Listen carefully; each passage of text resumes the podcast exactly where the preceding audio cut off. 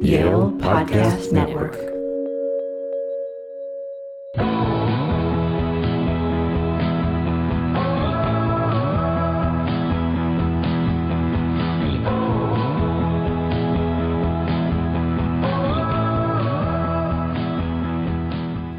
From the campus of Yale University, this is To Live in Dialogue in LA.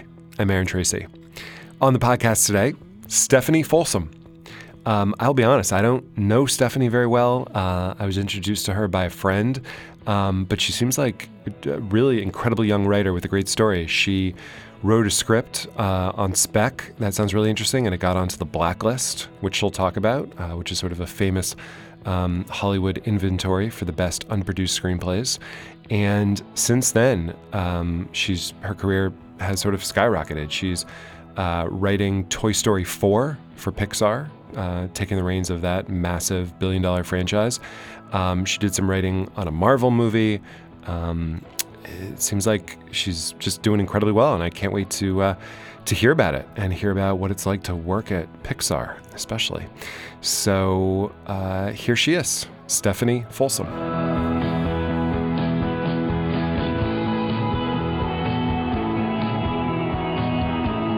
By the way, thanks to our friends at Screencraft who are spreading the word about this week's episode. Check out screencraft.org for top screenplay competitions, educational events, and more. Hi, Stephanie. Hi, Aaron. um, it's very nice to talk to you. You too. Um, so you had me call you at your Pixar office, which sounds like the coolest address ever. Not bad. It's not bad. I have no complaints. Um, so what's the? I, I guess I, I, you're the first person I've talked to who works at Pixar, who writes for Pixar. What's the what's the sort of Pixar campus vibe like? Um, it's it's pretty great. It's kind of like this wonderful mixture of like a Silicon Valley startup and a movie studio. So, you know, you get like all these perks of like people like riding around on scooters like you would at a startup Right. and you have like all these like, you know, smoothies and coffees, but then you also of course have like all the functioning like things that you have with a regular studio. And is it is it like one of these giant campuses with that feels like a small city? I mean, are there tons and tons of people at Pixar? No, there's only 3 buildings. It's it's not that big. Okay. And you said it was uh, what outside San Francisco somewhere? Yeah, it's outside San Francisco. Okay. And um, so you moved up there when you got the job. I guess we haven't said. So you're writing Toy Story 4. Yes, I am, and as part of the Pixar gig, you gotta be here on site, and it's just kind of the nature of animation. You really can't write in a vacuum when you're doing animation. Had you written animation before? No, this is my first time. Wow. How are you liking that uh, process? It's it's pretty crazy. I mean, I feel like both live action and animation have their own sets of issues. Um, and there's something about animation that's really liberating where you're not just stuck with what you shot and you're not just dealing with like the physical limitations of a location. Right. You can pretty much put whatever you want in the frame. But then there's the flip side of that where you can put whatever you want. I know that sounds so scary. I always think like creativity comes from having limits, you know, not the opposite. Yeah, so Yeah. you kind of have to almost like engineer some limits so you can function. Wow. But wait, so so having never written animation before, like, uh, you know, so you show up at Pixar on your first day, and you have like weeks of tutorials to understand it, or is it really just storytelling is storytelling? Well, I believe like storytelling is storytelling. It's just different processes and different systems of how it's done, you know, and just e- different places. Just, I mean, even within just the live action space, like different studios have their own way of doing things. And it's just, you know, they just threw me in the deep end of the pool and they were like, good luck swimming. Wow, that's intense, man. That's amazing. Um, how long a process is it from start to finish? Um, it usually takes them five to seven years to do one film. Wow. I was like trying like not to cry or just laugh. um, but but what I mean, a franchise. I mean, this is like a billion dollar franchise. This is one of their most important titles. Is is it really? Are they going to be that deliberate and slow about it, or are they they're not trying to rush it to market at all? No, I mean they they have been that deliberate and slow about it, and um, fortunately, you know, Big Bad Disney has actually is very kind to this place, and um, they like give them the space that they need to do what they do. Right. So And I mean, how long? Uh, how long is how long of that five to seven years is going to be the the actual writing stage? I mean, is it like you write a script and then you're going to have to come back in and do a lot of rewriting when it comes to animating it, or is it consistent over a short burst of time, or what? Oh no, it's like I mean I've been up here about a year or more. Yeah.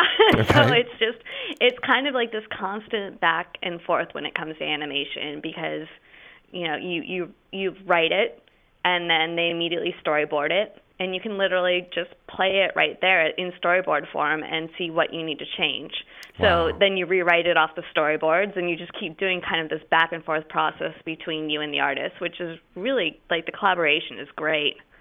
Wow. But I'm sorry, when you do those storyboards, I mean, no one's no one's voicing the characters at that point. It's literally just drawings well, on the uh, page. no, we draw the storyboards, and part of our process is uh, putting up reels where they actually do like full soundtrack. They edit the storyboards together. We uh, either bring in temp actors or the actual actors and record it to see how the line reads are going and everything. So we literally, you know, just iterate the film over and over and over. And I think that's why Pixar movies are so great. Like you just keep doing it until you get it right. Wow. And do you have a writer's room?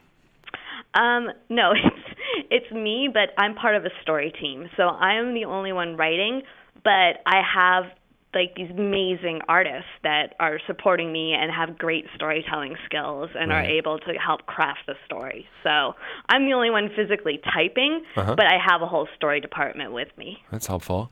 Um, have you, uh, you know, gone out to coffee or lunch with the writers of the first three Toy Stories, or of the writers of any of the great Pixar movies?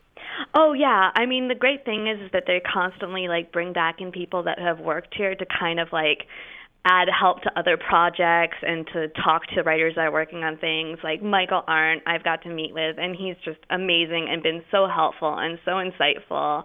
You know, Meg LeFauve is another one who's just been wonderful and such a great mentor. So they don't they don't leave you completely hanging while you're swimming in the deep end of the pool. That's great. And isn't it Michael Arndt who did the um, the uh, like ten minute uh, sort of animation about story structure that you can find online? Yes, completely. And he was just telling me like how he developed that through like kind of his trial by fire on Toy Story 3 here. Oh, and wow. just how it, he like kind of because you have to do things over and over, like you're just working these story muscles over and over and over again and it, you just start to just kind of I kind of liken it to like playing an instrument. Um I mean like I played piano as a kid and first you like learn where to put your fingers on the keys and then you learn how to like read the music and you get your hands to go with the music and then suddenly you're just playing music without really thinking about it.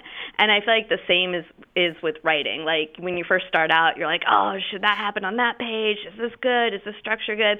And then, you know, you work your muscle enough and you're able to just, you know, get it to a point where you can just write, you know? and I think this place is great at getting you to that point. But that being said, I feel like the journey of learning how to write never completely stops, which Right. is part of the reason I love it. and I mean, how does it work in a place like that? Are you sort of working banker's hours? Do you show up on campus at 9 a.m. and leave at 6? Or is it you come in for short bursts? It's totally banker's hours, which it's so sad. This has been my first like real office job. Yeah. And I realized that I didn't have any clothes to be in public five days a week. So like literally I had to go get like grown up people clothes. So I wasn't just showing up in pajamas. It was so sad because I had like three outfits that I would wear for meetings. All right. And that was it. the Yeah, I rest know exactly what you mean. pajamas and yoga pants. Yeah. yeah, completely. I rent an office in New York where I where I do my writing, and so that forced me to go get a bunch of you know J Crew long sleeve shirts because Oh, it's yeah. very different than when you're just writing in your living room. Completely. Like I ended up like buying out J Crew because I was just like, I need real pants. Right. Um, were you a fan of the of Toy Story one, two, and three? I was a huge fan. I mean, it was kind of funny when I first met Pixar. Like, what's your favorite Pixar movie? And I was like, Toy Story. And they're like, oh, way to kiss up. But I was like, no, really, Toy Story. Wait, was this when you were sort of um, auditioning for the job? Yeah, well, I had it was just a general meeting just to meet on, you know, if something came up, and I was like, no, I love Toy Story, and I was just geeking out about Toy Story, having no idea that I would ever get this gig. Yeah. So that was one of the important movies to you as a kid. Oh, completely. It's one of my formative movies. you know, and I, which is wonderful, but it's also it's like I feel like a weight of responsibility Yeah. to be like, oh, this has to be good. Right. well, Michael Arndt must have been helpful with that. Didn't didn't he write on one of the Star Wars? Yeah, he did, and he wrote Toy Story three, and he was just he's just been he's just been a great resource. Yeah. You know, um, And he kind of knows the secret sauce. yeah, no, that's and you can tell from that video, which people should find online, where he sort of explains um, story structure and uh, mostly focuses on sort of Act One, which I found Oh, it's invaluable. helpful. Yeah.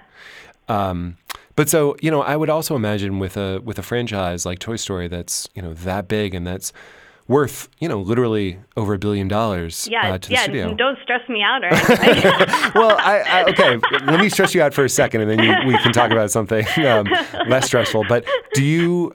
I mean, they must have corporate overlords peeking over your shoulder. No. um, there are, but I have to say that I think it's because we're not in LA that um, Oh yeah. the executive leadership here does a good job of you not knowing that's going on behind the scenes.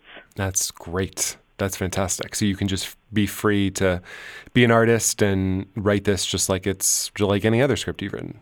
Oh, completely. Yeah. Yeah. So I mean that's that's a complete luxury to not have to have that, you know, that as well. And how does it work? So when you're working for Pixar, are you are you exclusive to Pixar, or are you allowed to go pitch other projects around town?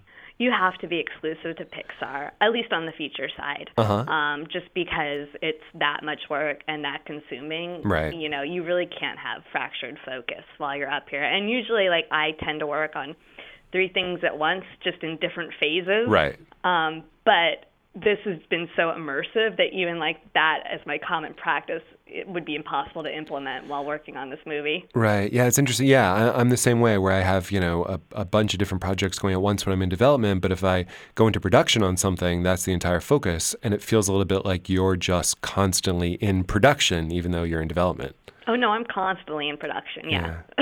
Oh, wow. Uh, That's kind of cool, though. I mean, you know, if it was a lame project, that would be a bummer. But when Oh, it's it'd be Toy Story awful, 4. but yeah, I, it's it's fine playing in this world, like Totally. Full Tilt Boogie. and do they ever, um, I mean, I assume they have multiple features in different stages of production at once on the campus, right? oh, completely. Yeah, they have one building's development and one building's production, and that that's pretty much how they divided it up. And do you ever do they ever pull you into other um, you know development projects? You know, just to get your two cents, or they really try to keep you just entirely focused on Toy Story? Well, no, they they kind of like to make everything a team effort here, which is it's really kind of beautiful. I mean, they have this whole idea of like this brain trust, where you know all the writers, the directors, um, and the producers get together and um, really help brainstorm and give notes on all the projects the studio has. That's awesome. So you're getting to see just the very early germinations of of you know the future Pixar films. Yes, I know it all. That's fun. That's very and fun. And I'm under NDA all the time. I bet. Yeah. I know my husband's like, "How is work?" and I can just only say, "Good." Is that right? NDAs count even among spouses? Yeah, When you say yeah. Well, I. I often have to like swear him to secrecy, and I'd be like, "We did not have this conversation." Right, yeah. Sometimes I feel like I have a spy job with really silly info. um, I I had a meeting recently uh, for the first time ever. Um, I went to uh, meet a movie company, and at the front door, at reception, they made me sign an NDA before I could walk past reception. Yeah, It was for that's pretty common. What? I've never seen that before. I've been to. You don't get that at Amblin. You don't get that at uh, no, but J.J. if you company. go to any of the Disney divisions, Uh-huh. they make you sign away your life before you can even walk in the building. oh, funny! This is my first experience with that, and it was at LeBron James's company. Oh, that's weird. uh, Yeah, which I thought was really interesting. Um, that's it. Yeah. Uh, wow. Okay, so you're used to that. Um, Yeah, I mean Marvel, you have to sign in. Lucasfilm, you have to sign in. Here, you have to sign in, and it's just because the projects are just up on the walls. So. right. Um, and so, how did you first get hooked up with Pixar? Um, let me think. I mean, I uh, I'd written a um, a uh, I've I've worked for pretty much every division of Disney. Um, except for Disney Animation, and Pixar was really the only one that was left. So um, I felt I felt like they were just like, let's complete her loop. yeah, that's by the way, that's like not how it works. That they're trying to create an even playing field like that. Yeah. Yeah, no, it was just strange because I uh, I just got like a, a small job for Disney um, live act live action, um, which is I think kind of got the, my foot in the door. And while that project didn't move forward, I like that just built up goodwill. So Mhm. then they referred me for the Marvel job, and then the Marvel job referred me for the Pixar job, which referred me um, to some stuff that I've done at Lucasfilm as well. So I I think it's just building those relationships, and you know, if people like to work with you and you do good work, it just leads to more work. Right. Fortunately, I'm like knock on wood. Yeah. No, that's that's how it should work, and how often it does not work. But that's a that's really great. I oh love that. yeah, and and I, I'm I'm very I feel very very lucky. I mean, I'm sure my career will go at a downswing at some point because that's just the nature of things. But I'm I'm like, oh, I'm employed. Woo, thank goodness. But I mean, yeah, uh, the nice thing is that, you know, a lot of times with with independent film or with, you know, even especially almost with uh, with big studio films, they go through, you know, what, five, six, seven writers. Writers just keep getting fired and hired back on and and so forth. But it you know, it sounds like working at some of these companies where you're just you're so much more enmeshed. You know, you're on the campus, you're out of LA and San Francisco. It just feels um I don't know. It feels like it feels more like a normal job than the than the usual treachery of Hollywood. It it this is the first time I've ever felt like I have a normal job, and it took me a little while to be okay with that because I was just like, wait, I have to be somewhere at a time, Right. and oh, I'm gonna have to put on makeup. Oh, jeez. Uh, do you like it in the end? Do you can you imagine going back to a world where you're just you know sitting in your underpants in your living room writing spec scripts? yeah, I can. I think because that's essentially like my basic nature. yeah. Okay, that's your all right. That's, that's your my home comfort screen. zone. Yeah. I mean, yeah, I think I think all of us writers like all have. I mean, while we can be very extroverted and very friendly, like there's our introvert that's just like I just want to hide and play pretend. Completely, completely. Um, well, okay. So how did um, how did you first you know start working for any of these companies? Am I right that you had a blacklist script that was sort of your first big thing, and you know made a lot of waves and got you a lot of meetings? Yeah, I mean that was the first thing that caught attention. But of course, before that blacklist script, there were dozens of scripts that were just in a drawer, and um, I well it should never ever be taken out of that drawer, you know. And I think I finally just um, I was I was actually about to quit the business just because I was getting so frustrated with all the no's, and I was like, what am I doing with my life, you know? And I, I think out of that frustration came this script I wrote, 1969: A Space Odyssey. And it, I think I was just like, I'm not. I don't care if it's commercial. I don't care if anybody likes it. I'm so sick of all of this. Like, I, I'm just gonna do something I like. So I, um, I'm a huge cinephile. So I was like, oh, Stanley Kubrick. You know, I love conspiracies. I don't necessarily believe in all of them because I don't think people are that together. Um, but Right. but I love conspiracies and I love space and science. So I just kind of took all those passions and was like wrote about that, you know, and my script was about Stanley Kubrick faking the moon landing. Um, That's a great idea, and like an and it- alternate history. yeah, it's an alternate history, and it's told from the point of view of a, P- a woman who, um, in PR at NASA, who is really trying to like prove herself and and make a way in in a complete man's world of space exploration. Um, so that ended up being like, and I th- I think a lot of my frustration like went into her character as well. I was like, why do they keep telling me no? Um, Right. And and then that ended up just striking a nerve and I, and I was I was surprised because I just expected to just like write that get it out of my system and then just be like hey you know it didn't work like I'll always just have to write for me and, you know I, I may not be able to do this as a living I'll just have to do it as a hobby and then that hit and then I've been working ever since then so um, That's so awesome. Um, so, first question is: When you were thinking about quitting the business, what would what would you do instead? Um, I didn't really have an answer, which I think is is probably a good thing. I was just like, oh, like uh, maybe I can like move back in with my parents, and maybe I'll teach. I, I don't think I seriously made a plan B. Um, because I didn't really envision myself being anything else. And I think that to do this crazy business, you have to be incapable of doing anything Yes. else. If you can do anything else, go do that thing. Go do that because this is this is not. I mean, I love what I do, and I feel so lucky to do what I do. But I mean, it, you have to be a bit of a masochist to be into this. yes, well said. You're you're a thousand percent right. Because it's it's doesn't always work on um, you know it's not like talent always rises. It's Oh, not no. like yeah the people who should be rewarded are. Everything takes way longer than you want it to. It's a it's a really um, tough business. A friend of mine, uh, Jesse Stern, says that it's a war of attrition. It and is. It's, yeah, and and the people who stick around and have that requisite talent are the ones who make it.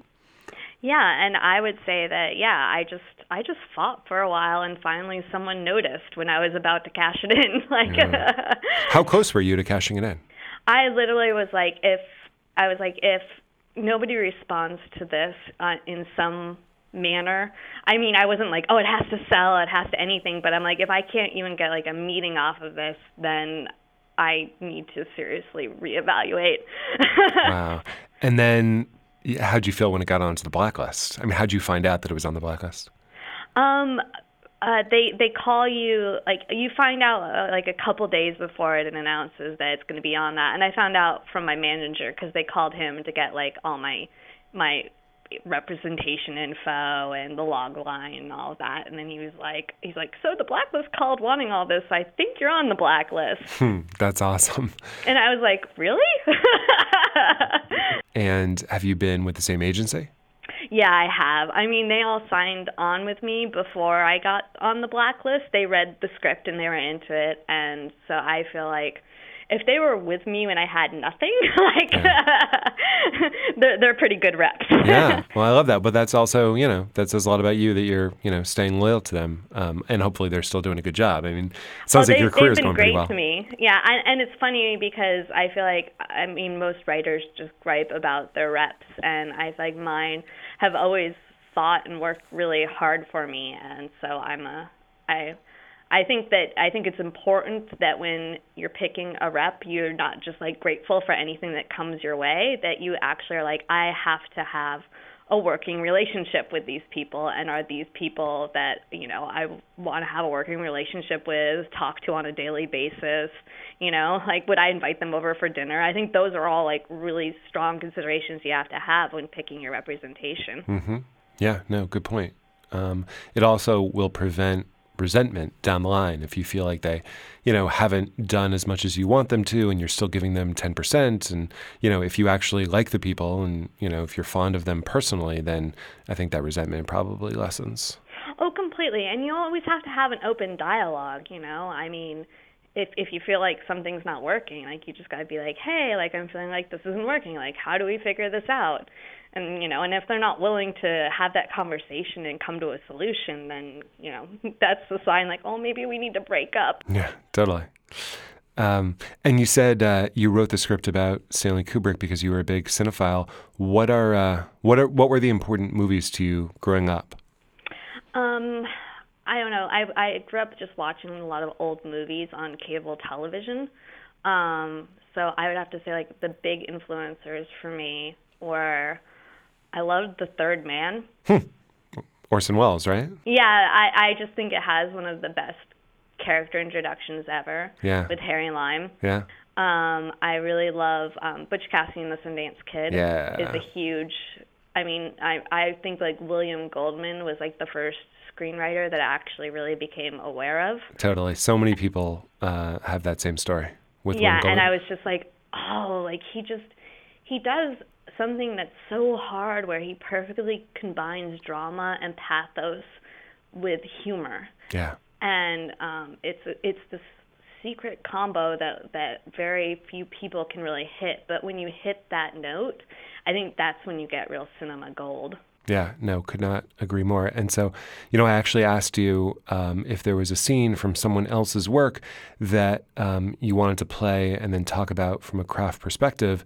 Um, you picked a clip from Butch Cassidy and the Sundance Kid by William Goldman. It's Robert Redford as the Sundance Kid and Paul Newman as Butch Cassidy. They are late 19th century outlaws um, basically running from uh, the sheriff uh, and his group, his posse, um, and they find themselves on the edge of the cliff, on the edge of a cliff uh, in the scene that we're about to play. And below them is running water. You're going to hear the rushing water um, throughout the clip. And so they're completely cornered and they're uh, trying to figure out what to do. Um, so let's play the clip. If we fight, we stay right where they are and starve us out. Or go for position, shoot us. Might even get a rock slide started and get us that way. What else can they do? They could surrender to us, but I wouldn't count on that. They're going for position, all right. Better get ready. Kid, the next time I say let's go someplace like Bolivia, let's go someplace like Bolivia. Next time. Ready? No, we'll jump.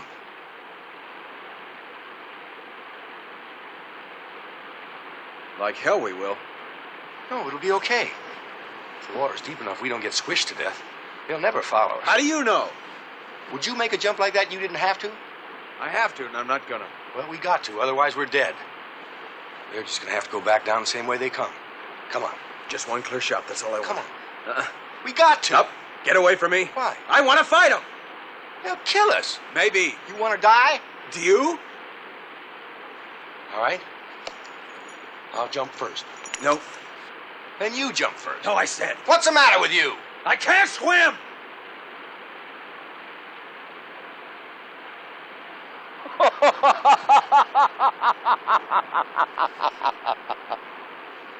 Why, are you crazy? The fall will probably kill you.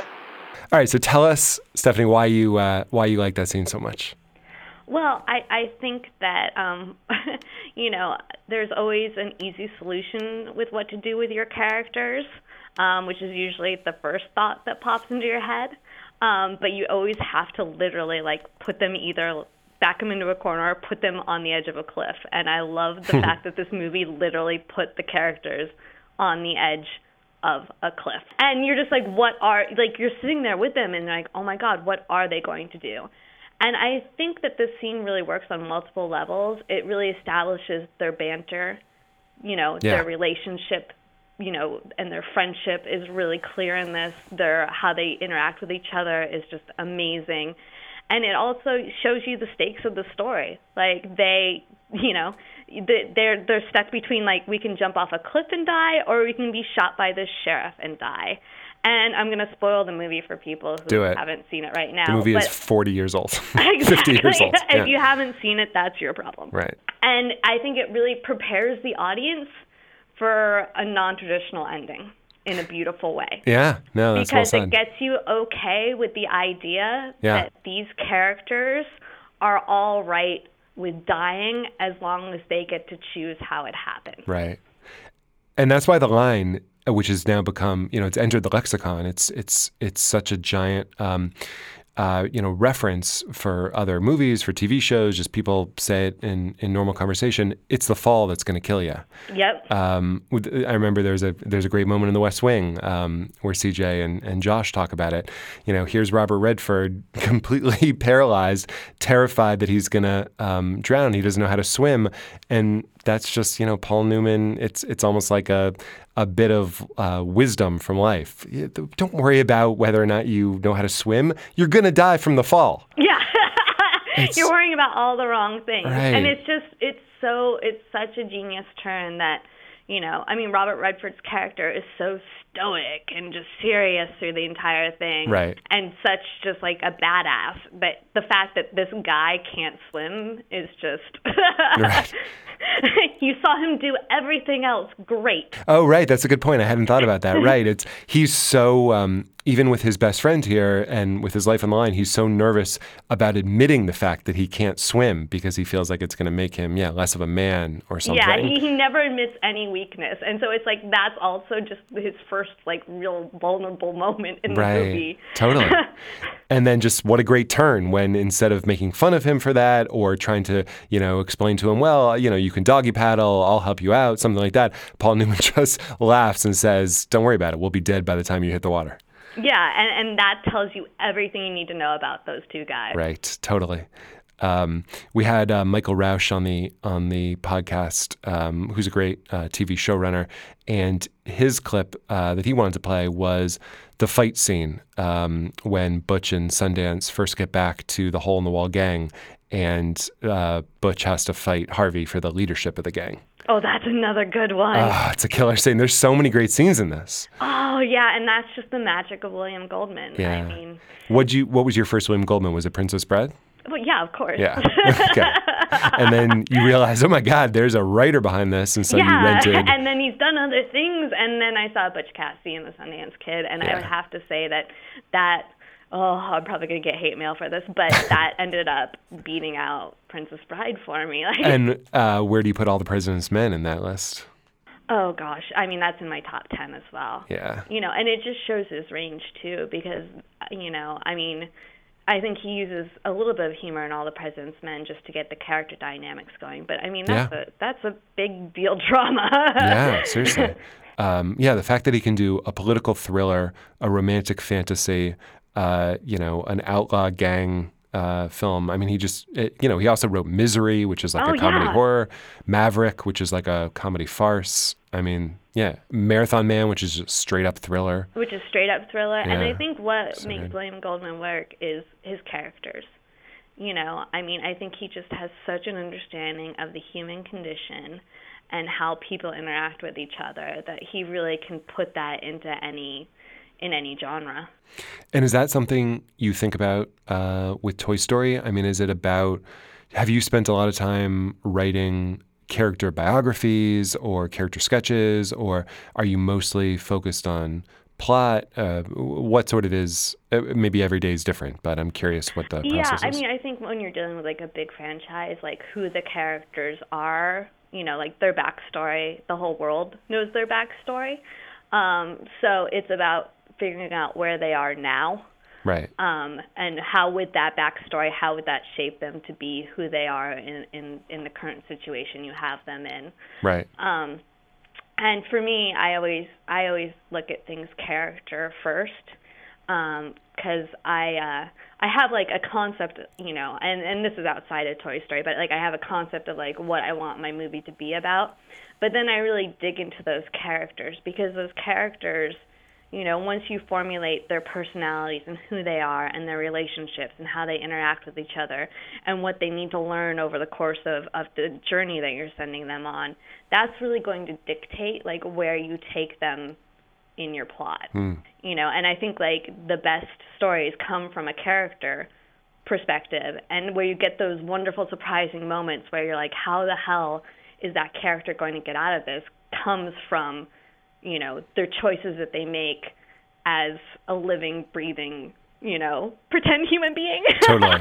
No, I I think about that all the time. Um, you know, a lot of people you see, especially with like newer writers, they try to elucidate character through giving, you know, their backstory, what their parents were like, how their parents treated them, where they went to college, what their friends were like, you know, basically sort of their resume.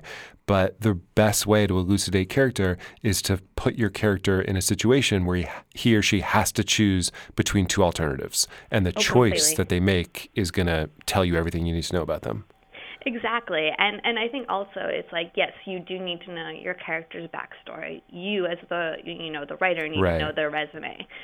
But that just shades what you do. Your audience doesn't need all that info because Right. they need to be in the moment with your character. Right. Totally.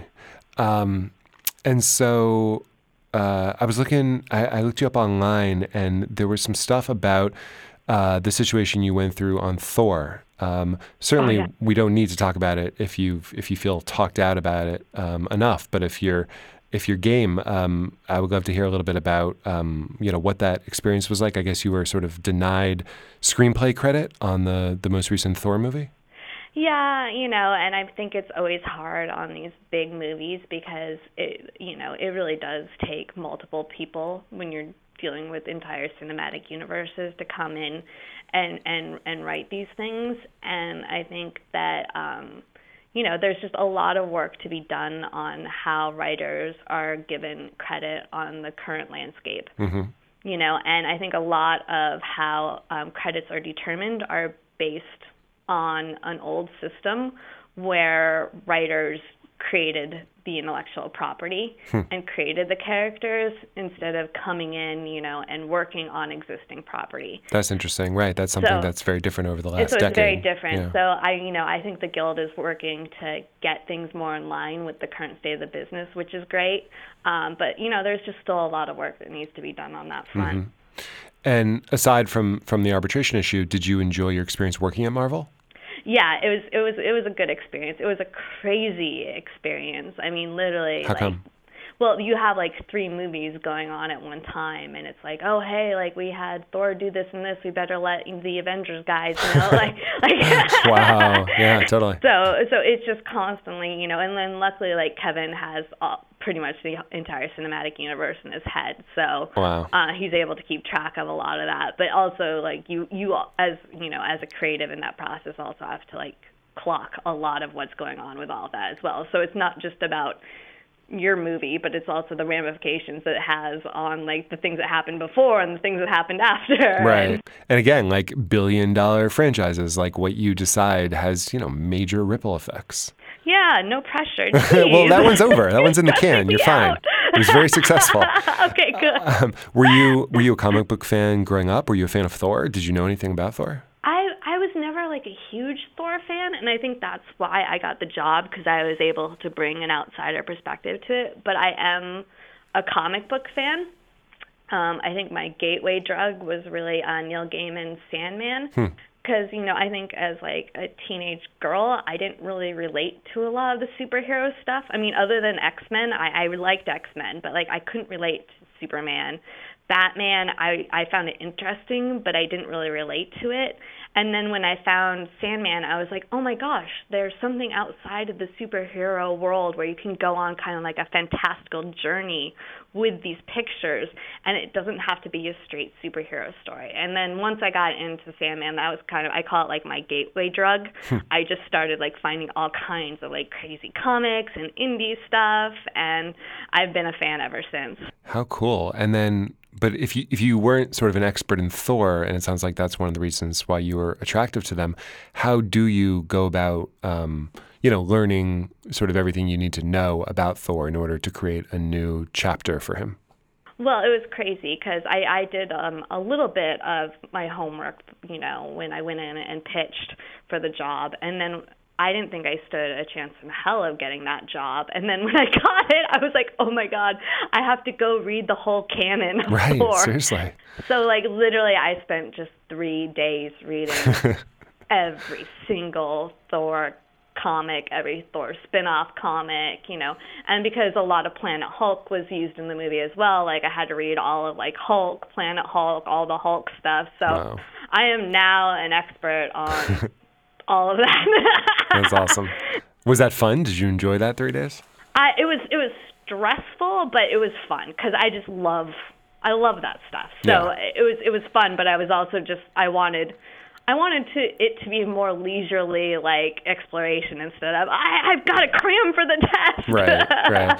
I've had that happen a couple times where I've gone on to, you know, to write for a show that's in like its third or fourth or fifth season or something. And so then you immediately go back and you try to get all the old, you know, uh, episodes and just, you know, binge them. But yeah, completely. it's kind of a fun thing. It's like getting, it's like you're being paid to watch TV, which is always Oh a yeah, nice yeah. No, I was like, I I'm getting free comics and I'm being paid to read them, Yeah. I'm like, oh my goodness. Yeah, it's a good feeling. Um, so I know you got to uh, go back to work here in a few minutes, but um, you know, one one final question I wanted to ask is, and obviously correct me if I'm wrong, but I assume at at uh, at Marvel, at Lucasfilm, at Pixar, you're one of the few female screenwriters. Is that right? Yeah, unfortunately, I would have to say that it's it's um, it's weird to be like the only one of your kind, Right. you know, in every meeting. Yeah. And did I mean, does that shape at all? Do you think how you, um, I don't know, how aggressive you are, or how um, laid back you are, or you know, does it affect, um, you know, uh, your contributions to the the screenplays, the or the projects, I should say? Um, I don't know. I, I try not to think of things in those terms Yeah. Because I I think that um, the second I, I I acknowledge which essentially is a reality that you know you in our society like I am to a certain extent in in a less powerful position just because of my gender. Um, I I know that's a reality, but I um I kind of function in a level of delusion Don't we all? that uh, that has serviced me well. I just I just always assume that I'm equal and my ideas are just as valid and what I have to say is just as valid until until I encounter um, you know any type of you know discrimination or something. And then I and then I just address it with the person like we're human beings you know? And so far I've found that that's worked for me. You know, I, I just go into just assuming everything is going to be fair and and good. You know, until I'm presented with a situation where it's not, and then you know you open a dialogue. Right. That's great. And speaking of which, we got to let you get back to work there. So thank you so much for talking to us. Oh, this was great. I mean, yeah. I just I love talking film. yeah, no, that's I love that you're a cinephile. Um, you know, let's definitely uh, talk more when you uh, when you come up for air. That would be great. Thank you so Awesome. much. Okay, bye, Stephanie. Bye.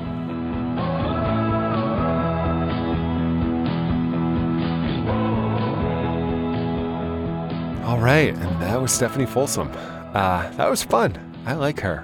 Um, what a trip to go to work at Marvel every day and then Pixar every day. And I can't believe how many years she's going to be at Pixar as the sole writer of Toy Story 4. Um, I do want to talk to her again about some of her cinematic influences. Uh, that was fun. So, thank you so much, as always, to our producer here at the Yale Broadcast Center, Ryan McAvoy. If you dug the show, do us a favor and subscribe on Apple Podcasts or SoundCloud.